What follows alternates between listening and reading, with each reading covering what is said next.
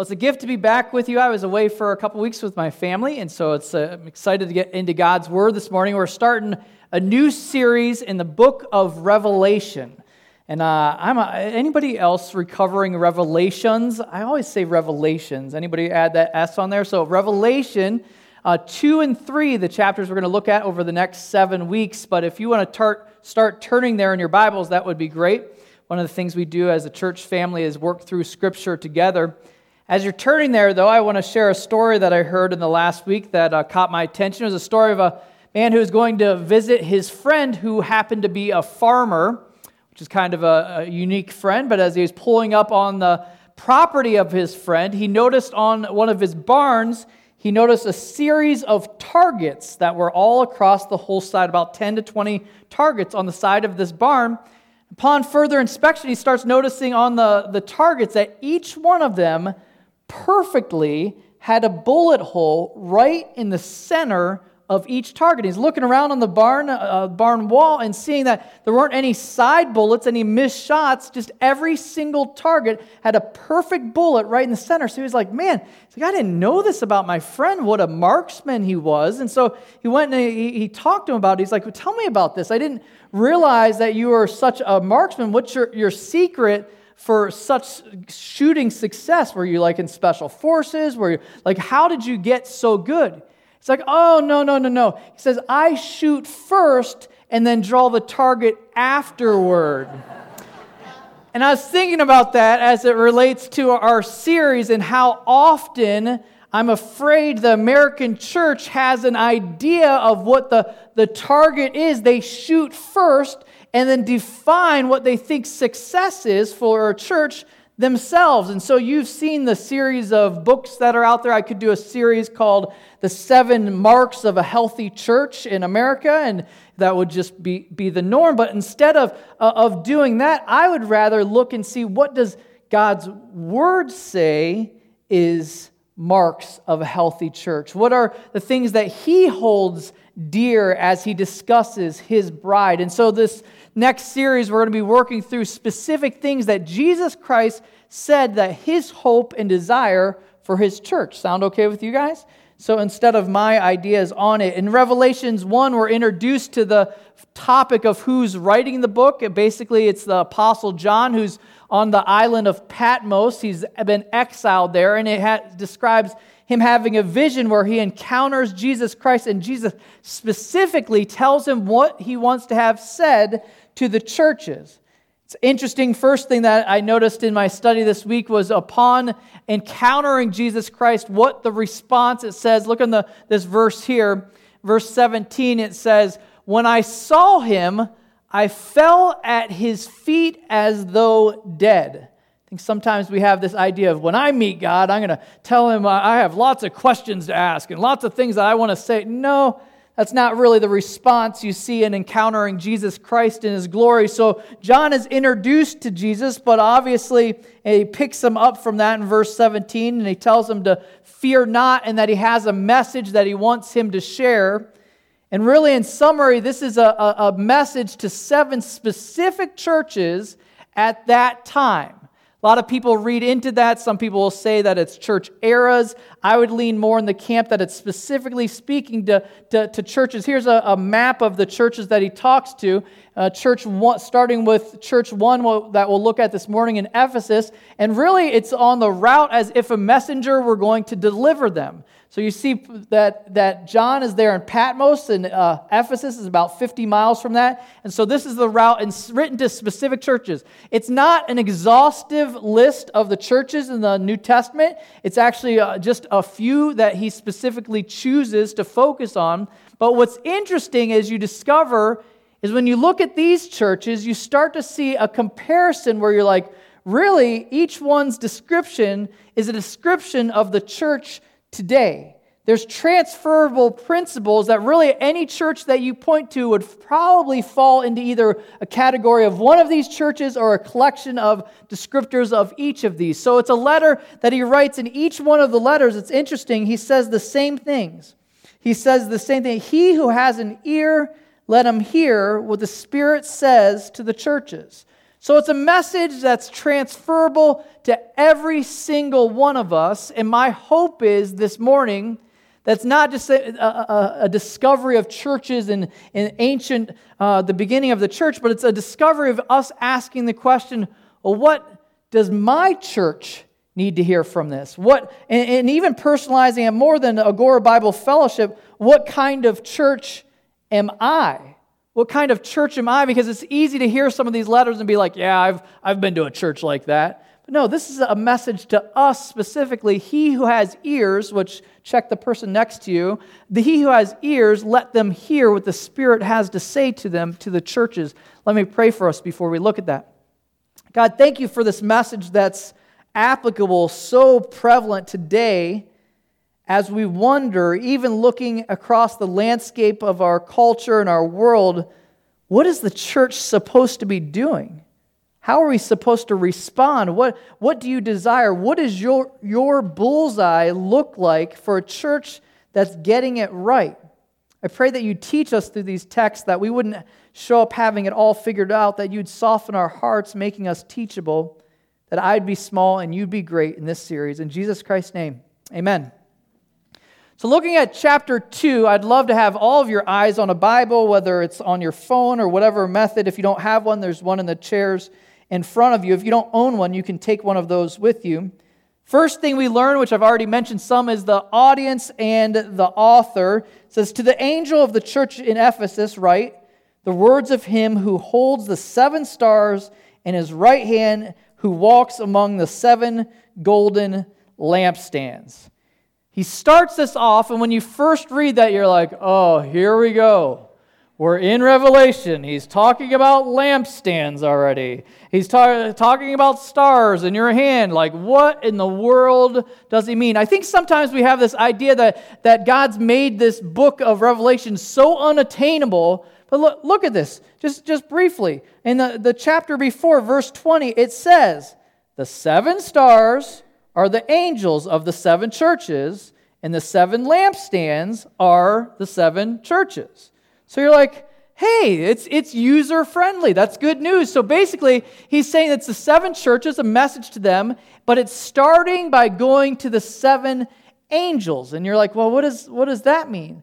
The word you hear used for angel is actually the same word that you use for messenger, and the same word that's used in the New Testament describing those in leadership, the one that's responsible for sharing the message with the church there in Ephesus. So, most likely, whatever leader was in place at that time, that's who he's referring to, would be the interpretation that I would lean to. In this case, I get to be the messenger to you guys sharing the letters from the churches here. Do you, does that make sense?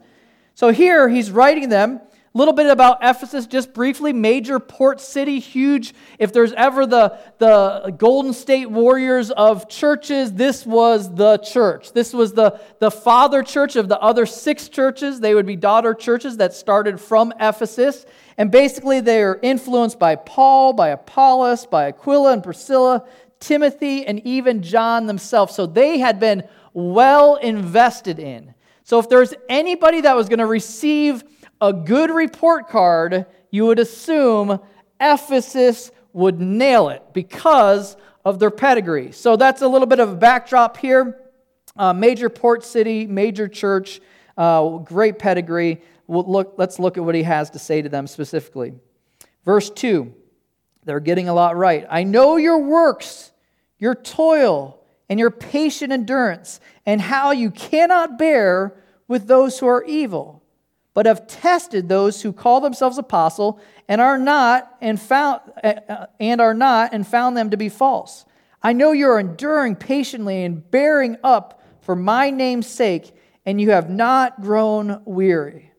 Starts off really strong. The first thing I wanted to point your attention to, where we saw in the first verse as well here, is that Jesus is walking among the churches. And now it says here in verse 2 that he knows your works. So anybody that has an idea that we have a distant, uninvolved, uninterested God is completely missing it. It's a, an important thing for us to understand that He is watching and knows what's happening in Agora Bible Fellowship. And what, you fill in whatever church you want. He is observing, he's actively involved and very interested. He sees and he knows. He knows you when you've been bad or good. Not Santa. Like he, he sees. So for the person that's been uh, doing some good stuff, he's like, hey, that's encouraging. He notices the stuff you're doing, even behind the scenes. He observes that. For those of you that are blowing it, he sees that too. So here's the that's the first observation. He intimately knows the church, and here he points out a lot of things they're getting right.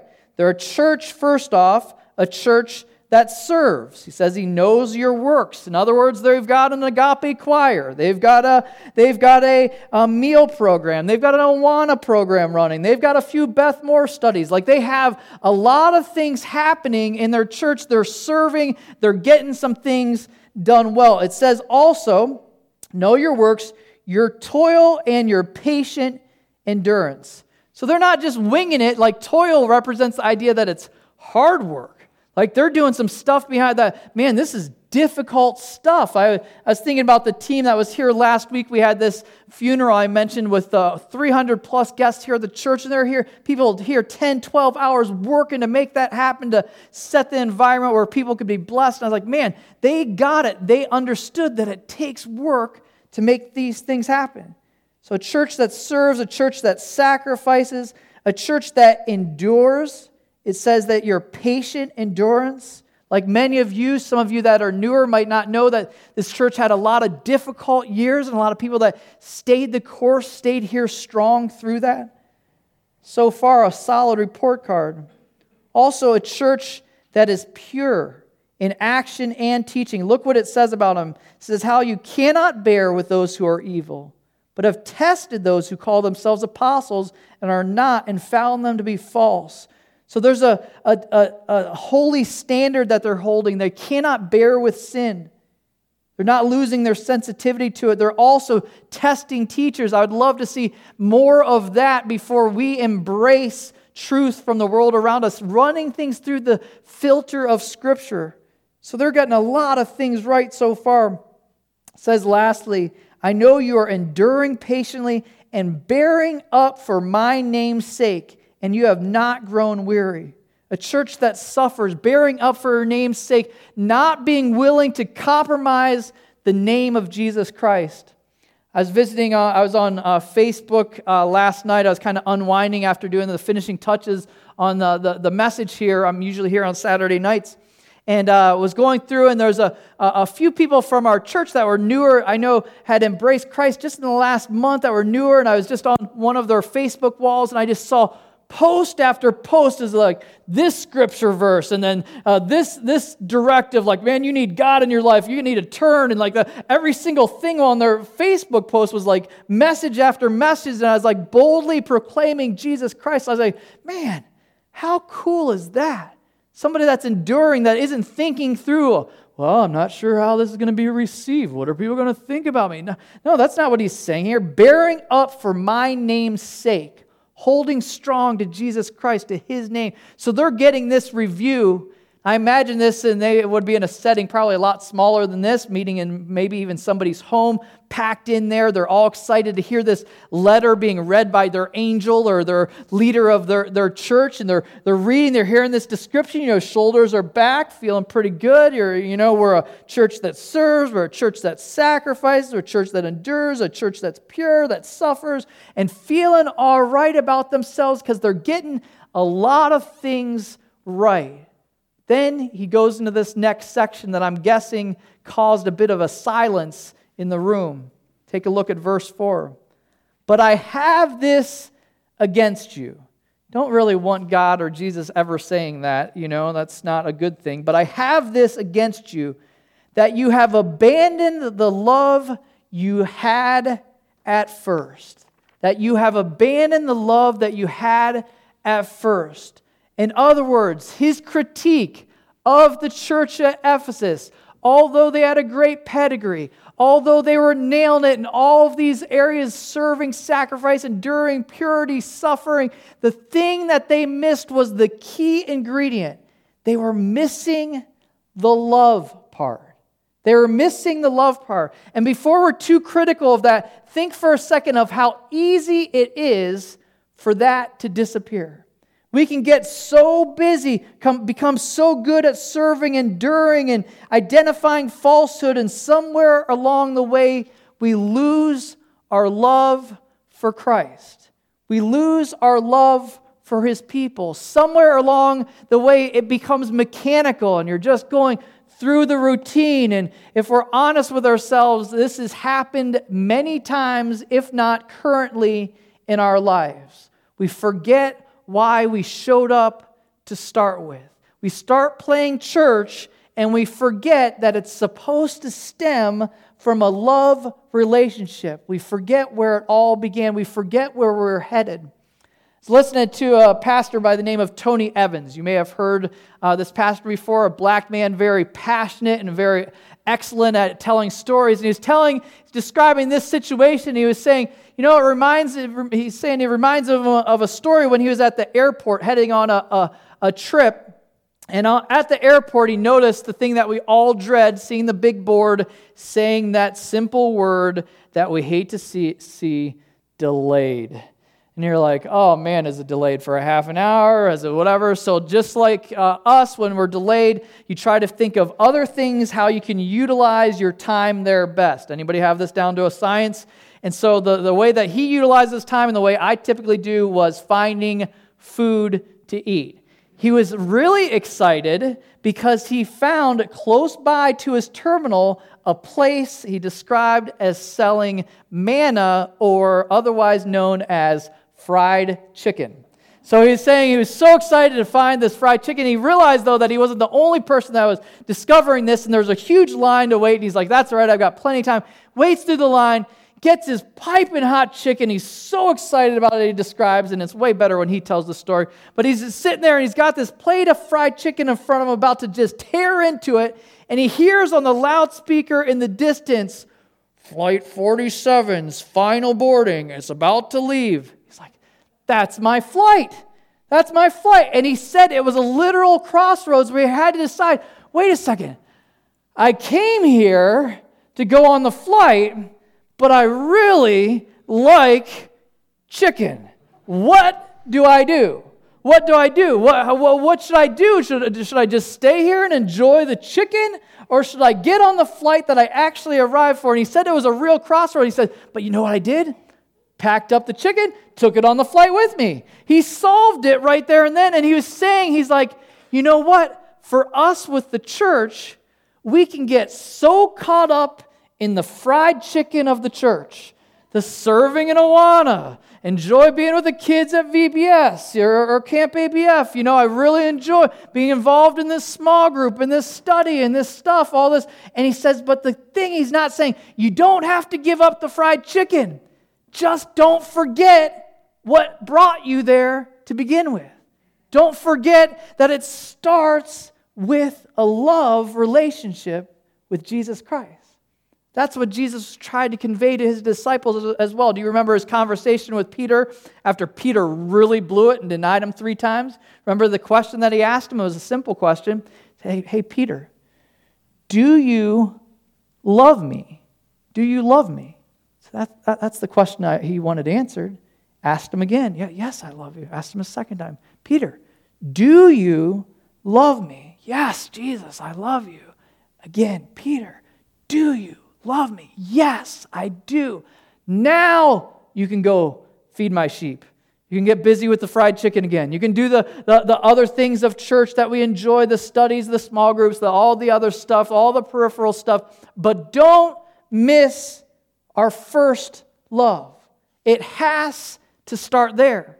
It has to start there, or else what's the point of it? I was reading this illustration this week of this. Imagine a, a, a married couple that the, the, the wife comes to the husband and says to him, says, listen, things are going to be a, a little bit different because I no longer love you, But don't worry, don't worry. Everything's still going to be the same. I'm still going to take care of the house. I'm still going to help wash the dishes, help prepare food, take the kids to school. I'm going to do all these things. The only thing that's different is I just don't love you anymore. Can you imagine hearing that message? You're like, well, what's the point? What's, why would we do that? Why, why would we want to exist in a, in, in a relationship that's just based on doing stuff and there's no love relationship there? I love how many parallels there are to marriage in this series. It's kind of the same in church. I'll still come, I'll sing, I'll serve, I'll give, but no longer really love Jesus. Imagine Jesus, the God, the, the one reigning over all, the one holding stars and everything in his hands and, all, and being like, Really? Steve, did I really need you to carry the offering basket up this morning? Did I really need that? Like, no, I'm not lacking anything. All I want is your love. That's what I'm asking for. I'm not interested in any of this peripheral stuff. All I want is your heart. That's it. That's it. I desire relationship. That's why Jesus died and, and embraced our sins on the cross so that there was potential for that relationship to be restored. But if that relationship's not there, he's saying, man, that's what I hold against you. That's what I have against you is you're, you're missing it. Don't bother. What I love is that he doesn't leave us in that place. Verse 5, he explains the road back to him. Says, Remember, therefore, from where you have fallen, repent and do the works you did at first. That's why I know that Jesus was Baptist because he puts a three point outline there remember, repent, and repeat. The idea there, the remember part, is the first thing that he says. Listen, you need to start. When you notice your love starting to wane, you need to start reflecting back to when it was dynamic, when it was new, when there was passion in that relationship. I remember tears in my worship.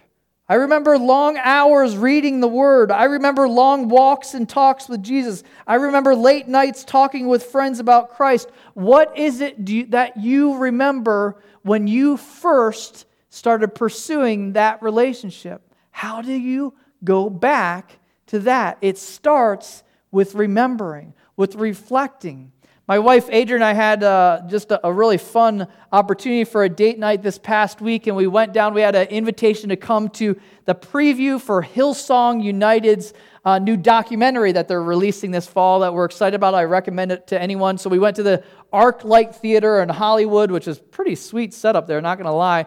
So they're, they're, we're there, the producer's doing the intro, we're watching this film. It's a really encouraging deal. But what I loved on it is they're kind of telling the story of uh, Hillsong Church. Have you heard of this church over in uh, Australia? And it's uh, from that's come Hillsong United, Young and Free. Some of the, a lot of the songs we sing even on Sunday mornings uh, are from that. But they had this senior pastor that his church is uh, just taken off, and uh, it's like 30,000 people going to it. And he is there, and they had a documentary of him going back to the first little room that their church started in.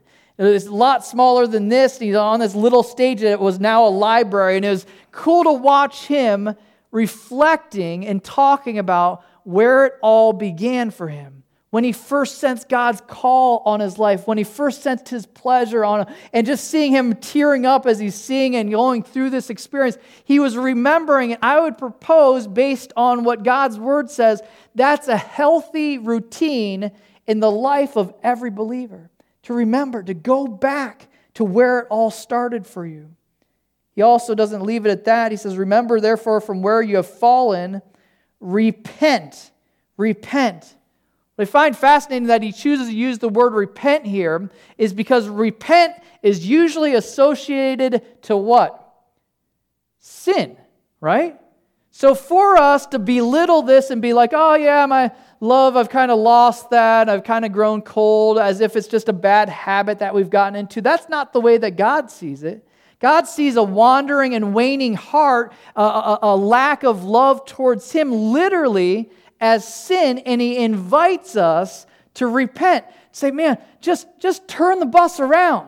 Just get off on that exit and, and start coming back to where you were. That's what repent means. It's not some, we've turned it into some kind of crazy spiritual word, but he's saying, man, just admit you're wrong and get, take some steps headed back in the right direction, and I'll fill in the gaps. That's what he invites us to do to repent, to come back. God, I'm sorry. I'm sorry I've lost this passion. I, I want it back. I desire it. I, I need it back if I'm going to do this. The last thing he says in that little three point outline, if you will, I stuck with the R's because of Baptist roots. Repeat. Uh, repeat, then, then go back to what you did at first. This idea that once you reflect on it, once you repent, is start taking steps to do some of those things that you used to do. Long talks with God, long walks outside, long times of silence, long conversations with friends about Christ, long uh, discussions, what, what, whatever it was for you, long times of worship with tears in your eyes, whatever it is for you, repeat. Repeat. Do the things you used to do, and you'll feel the things you used to feel.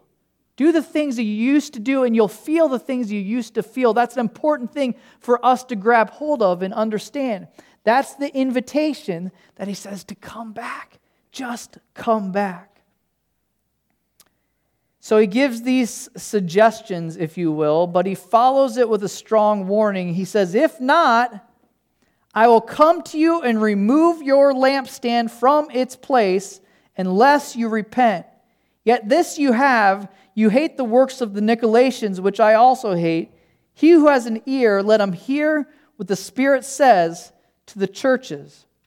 I think it's pretty cool that God does use the word lampstand to describe the church because if you're like me and um, you observe the world around us, you see that things are getting pretty dark outside of the church. And he's saying that it's a privilege to be that light source. It's a huge privilege to be the beacon that's saying, hey, hey, the, everything might be, seem broken and in chaos, but there's something different. There's a better way to do life. There's a way that's God designed that has us not hating on each other, not segregating and separating, but it's a way that has us loving each other. So he says, listen, our waning love affects the performance as a light bearing instrument. The ability for us to bear light is determined by our love factor. We're, if, if our love has grown cold, he's saying all of a sudden your ability to, to have an impact, it's, it's going to disappear. I'm a, a car guy I've mentioned before, and one of the things I was introduced to that I didn't really know a lot about moving from Chicago to California was the effect of sunlight on your light or on your headlights here in California. Anybody deal with this? Where all of a sudden your, your lights that once glowed at first start to get this like yellowy hue on it. Anybody have this on your car or are we all leasing? Uh, but, but, but here, on people that keep cars longer than a couple years, this is what happens. So, our 2007 uh, vehicle that my wife drives, every time I walk by it, I'm a little annoyed because I'm this type person. I look down, I see those headlights getting a little more dull, a little more dull. I'm like, oh man, pretty soon nobody's going to see us coming. Pretty soon, that's, that's unsafe. Uh, we, need to get that taken care of. In fact, I even went with one of these Conejo deals. You guys get those? And, uh, and had my headlights restored and they're bright again. But now I realize, oh, they're looking yellow again. They're starting to get dull. And here's the same idea. The reason I bring up headlights, and you're like, Scott, that's a stretch. Uh, the reason I bring up headlights is, isn't that the same with us? He's saying, listen, I will take you out of your roles of influence and use somebody else whose headlights are bright. I'll take you out of the game. I will choose to elevate somebody else. And you wonder if they heeded that warning or not. You see, the truth is, the city of Ephesus doesn't exist any longer, and neither does the church of Ephesus. So, somewhere along the line, somewhere in our history, the church at Ephesus no longer was that light to the community. We don't know the story exactly of how that played out. I was actually trying to read to discover that. But much like the 3,700 churches that closed their doors every single year in America, their light was turned out. See, the fastest way as a church individually to be unimpacting or not impacting your community is all of a sudden the love starts to fade the love starts to fade. I was in Argentina some years back on a serving trip, and we were getting these different tours of these just beautiful cathedrals. Maybe you've done that in Europe. We've done it a couple different places. I was in one particular tour. It's interesting because we're looking at stained glass and kind of checking out the different features of this church, and we're just talking as if it was normal, like we're talking right, right now, just normal conversation. Somebody rushes over and says, Shh, there's a service going on over there. I was like, what do you mean there's, there's a service going on? There's like four people in the corner of the room, and maybe they're doing, they're doing something, but they're in this massive, huge cathedral that I imagine at some point was booming with people and passion and love for Christ. And you're like, what happened? Where did it go? You wonder when the influence is going to be taken away. It's when love leaves the building. The same for us individually. When is our influence taken away? When love leaves the building. He who has an ear, let him hear what the Spirit says to the churches. It's a plead. We don't know exactly what he's talking about, but with the Nicolaitans, I, I read a lot of stuff. It seemed a lot like speculation, but obviously he didn't like them. Uh, but, but he does give us this caution. But the nice thing for us is that we can bring it present day and ask that same question What kind of church am I? Have I gotten so busy doing ministry, my love is gone? Have I lost my influence because my love has grown cold? Where am I at as a church? He ends with a, a beautiful promise and a glimpse of hope.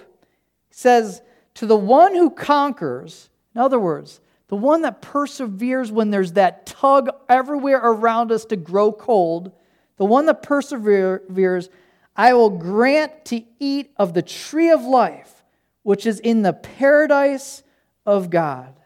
It tells us, for those of us that persevere, that push through this, on the other end of the line, it gets really good. On our vacation, I had uh, we had a kind of a time gap at the very end of it where we're tr- coming back. We are flying from Philadelphia, but our flight was leaving a little later in the day, but we had to be out of the place we were staying at somewhat early. So we we're killing a little time at the mall. And so Adrian was off with the girls shopping, who knows where. And uh, Chase and I found the center of the mall. There's those little sitting islands. Anybody found those before and really enjoyed those? Any men serve some time in those islands. Uh, that's kind of like Patmos. But, uh, but we're there, and you're, you're, you're there just hanging out, and we're clock checking and just wondering, is it time yet? Is it time yet? Chase and I just kind of lounging. We'd done, we'd looked at anything we could think of to look at. And we're just chilling out there, and there's this elderly couple that comes up and joins us in the island. So we're there in the island. This, this elderly couple starts talking to us, starts sharing.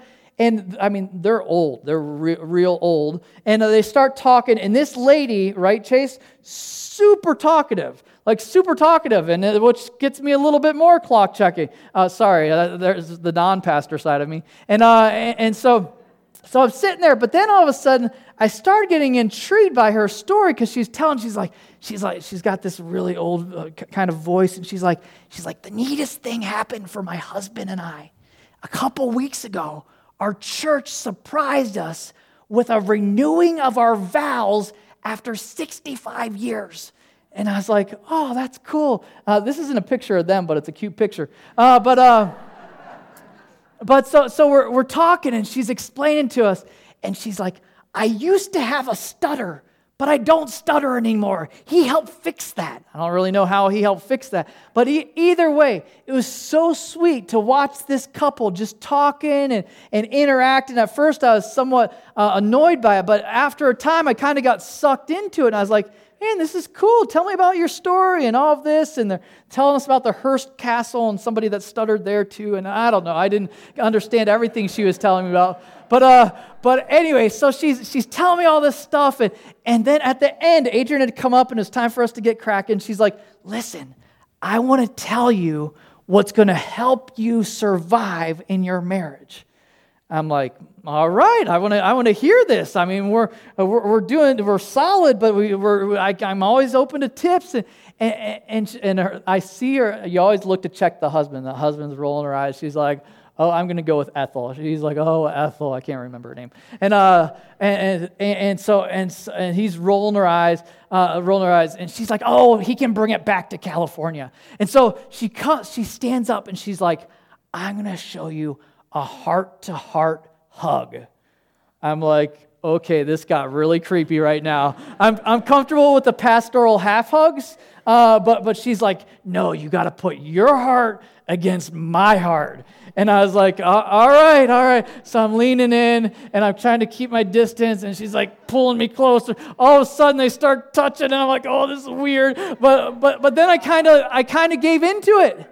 I'm not gonna lie. I'm like, oh, this is kind of all right. My heart against her heart, and she and you know how there's that time length that a hug's supposed to last? Way past that. and she's like, she's like, if you do this, your marriage is gonna be great. Your marriage is to be great. And I was like, I was like, all right, we're in. We've done a couple heart to hearts in the last week. I'm not going to lie.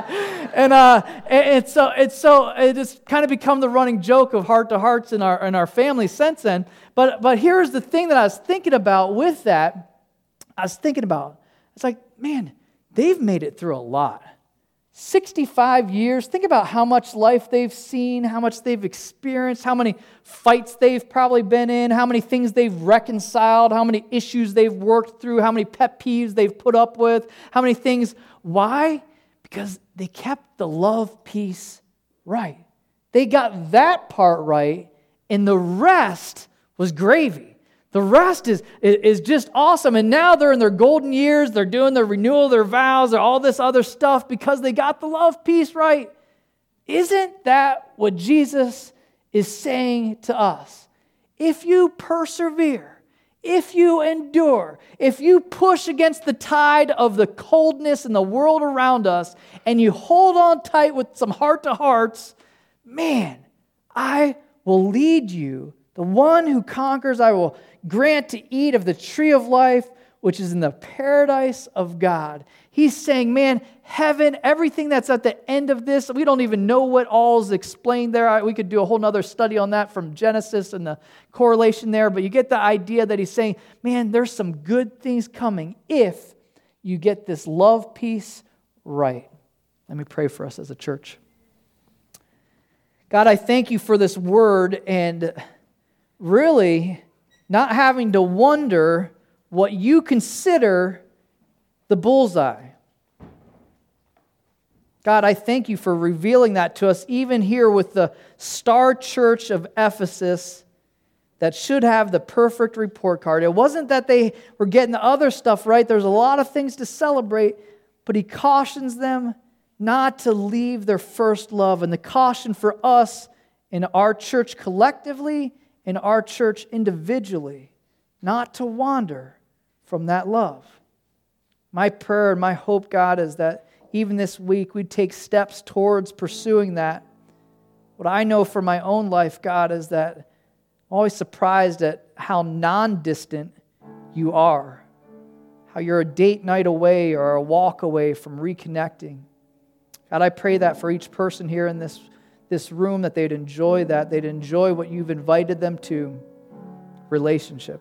In Jesus Christ's name, amen.